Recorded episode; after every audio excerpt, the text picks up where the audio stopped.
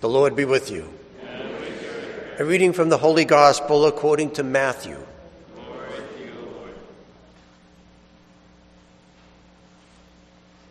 Jesus said to his disciples, As it was in the days of Noah, so it will be at the coming of the Son of Man. In those days before the flood, they were eating and drinking, marrying and giving in marriage, up to the day that Noah entered the ark. They did not know until the flood came and carried them all. So it will be also at the coming of the Son of Man. Two men will be out in the field.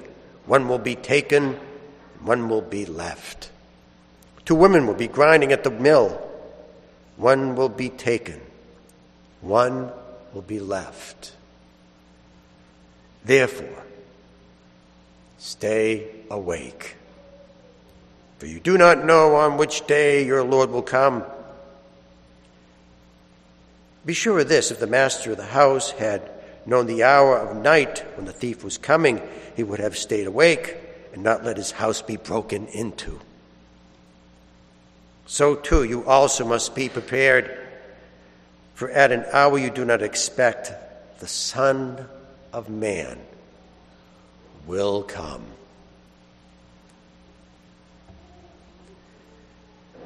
The Gospel of the Lord. Praise to you, Lord Jesus Christ.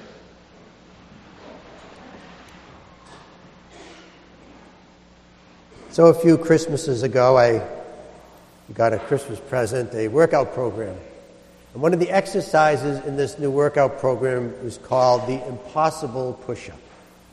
The way it works is you need two basketballs, and you put your hand in each basketball. Then you put your feet on a beach ball, and then you try to do a push up. So I did, and I went down easy enough, but then when I started to come back up, the beach ball started to move, and then the basketballs were moving, and then I ended up in a big heap. Needless to say, I, I always practice this exercise when I'm all alone and nobody's watching. So I called my brother who knows exercise and the fitness, and I told him about, and I griped him about this uh, new uh, exercise. And he said, Well, the reason why you're having trouble is because uh, you need everything. You need every muscle in your body to be able to do this exercise properly. He says, apparently you've got some underdeveloped muscles and you need to develop them. Now, the reason I say that is because uh, a lot of times we have in our uh, life impossible situations. And it becomes very, very difficult. And we do, every, in order to address these impossible situations, we need everything, everything in place.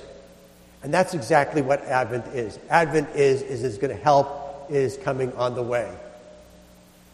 When I was really little, I, uh, I played with my Tonka toys, and, and beside our house there was a mound of dirt. And so I brought the Tonka toys out there, and I built this elaborate road system. But there was this big rock that was in the middle of the dirt pile and in the middle of everything. So I wanted to remove it. So I got a shovel and I dug around it, and I got a crowbar and couldn't budge the thing. And so my father came home from work, and he saw me with the shovel working, and so he came over to see what was going on, and he asked me, he says, what are you doing?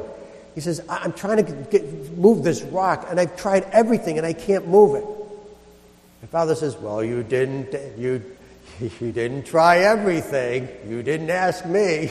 So I asked him, and Hercules like he, he grabbed the boulder and he picked it up and he did a and he and he pulled out of the thing out uh, into the woods. It buried itself underneath the leaves, and I was just amazed at seeing how I knew my father was that strong. Help came. And that, that's what Advent is. Help is on the way, especially to address uh, the impossible situations. Remember when Jesus was uh, in a synagogue one, one uh, Sabbath, and there was a man that had a, uh, an unclean spirit. So Jesus expelled the unclean spirit out of him. And everybody, there was all, you know, all, was all the people were in, inside the synagogue, and they were all watching this and said, Oh, look what he can do. Well, anyways, the Lord went home that night, and the sun went down. It was time to go to bed, and there's a knock on the door.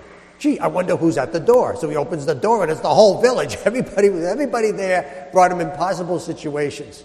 They tried everything they could, but they couldn't handle everything. But they needed everything, so they came to the Lord. One person may have said, I get this unclean spirit, I can't get rid of it, I tried everything. And another person may come and say, Oh, my back hurts. I can't work anymore. There's nothing I can do about it. Another person says, I'm having some trouble with my eyesight. I can't see anymore.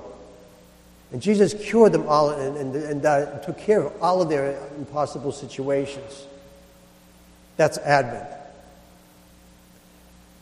About 20 years ago, my father was, they, they, they found some cancer in my father.